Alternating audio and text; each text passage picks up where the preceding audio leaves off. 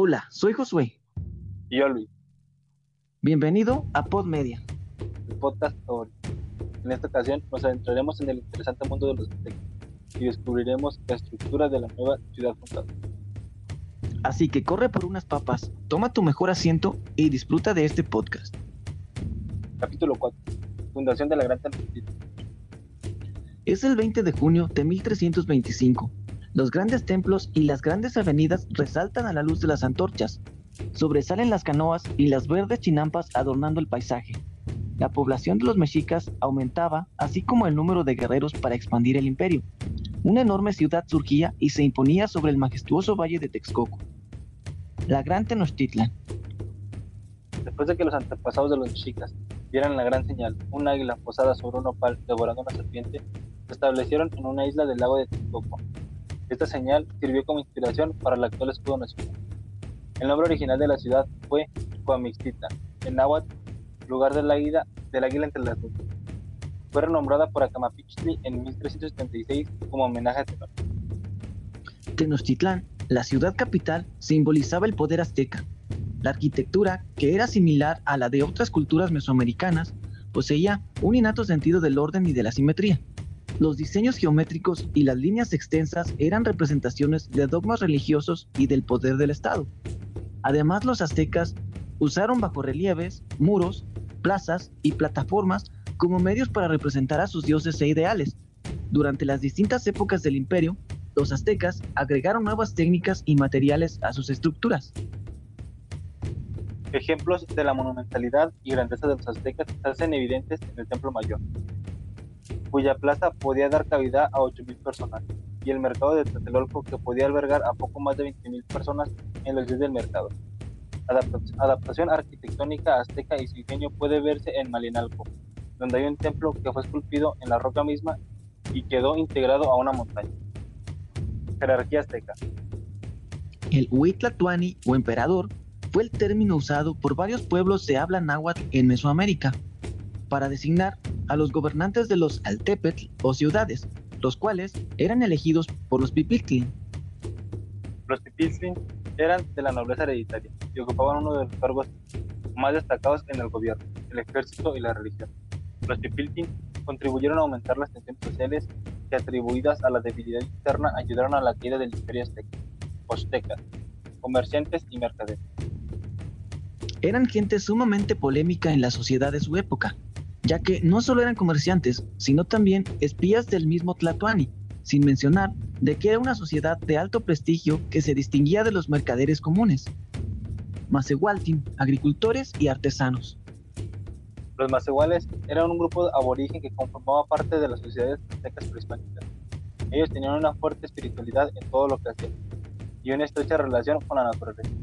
De el significado de su nombre, pues la palabra macehual significa en náhuatl hombres merecidos.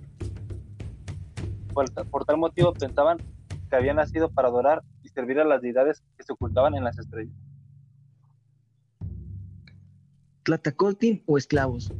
Como no existía el ganado de carga, estos eran los esclavos a los cuales se le imponía el trabajo más duro.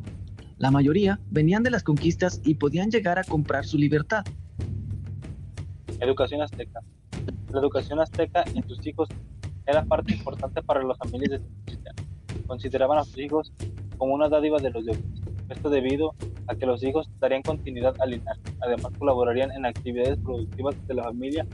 También aprenderían a respetar a sus mayores y a venerar a las deidades.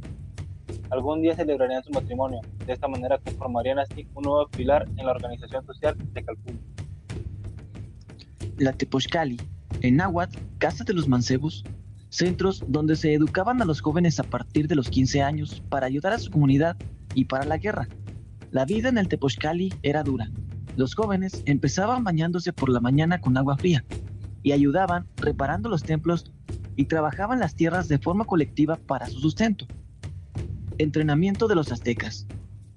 Los guerreros aztecas eran entrenados desde la posteriormente clasificados en rangos por su destreza y logro en las batallas, teniendo cada categoría diferente, uniforme y arma, que otorgaba el emperador por prisionero capturado.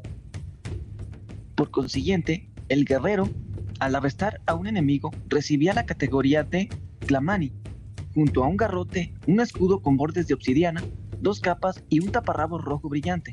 En cambio, por dos cautivos obtenían la clase Coextecatl, que era distinguida como un traje negro y rojo llamado Tlahuistli.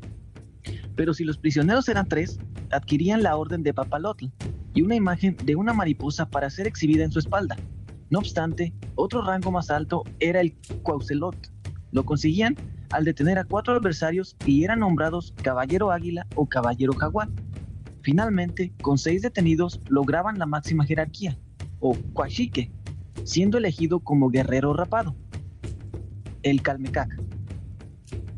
El Calmecac era para los hijos de la nobleza azteca. Ahí se preparaba para ser sacerdotes, jueces, senadores, maestros o gobernantes, educándose en historia, astronomía, matemáticas y otras ciencias, pero sobre todo en valores morales. Huacalco, escuela dedicada al canto, danza y desarrollo musical. Esta escuela era por lo general para mujeres de 15 años, a la cual asistían por las tardes. Para los aztecas, la educación era algo muy importante, comentaba desde su nacimiento. Asistir a la escuela era obligatorio tanto para hombres como para mujeres. Los sentimientos de los aztecas.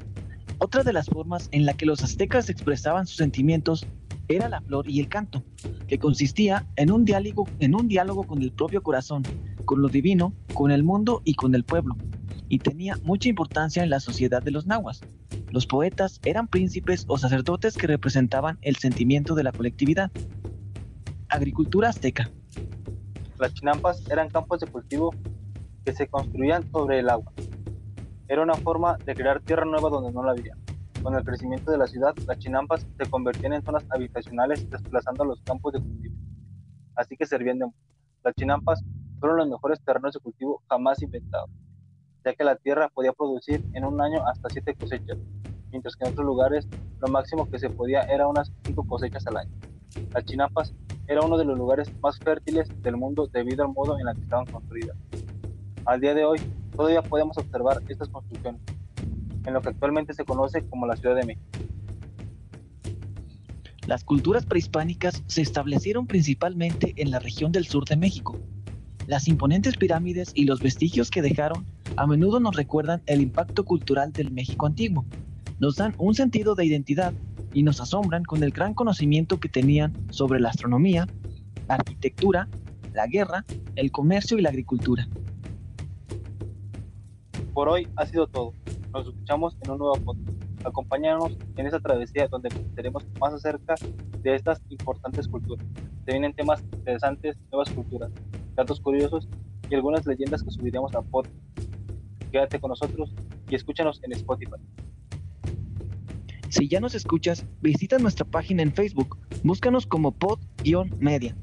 Comenta de dónde nos escuchas y no olvides dejar tu poderoso like porque los que dan like son chidos. Hasta la próxima.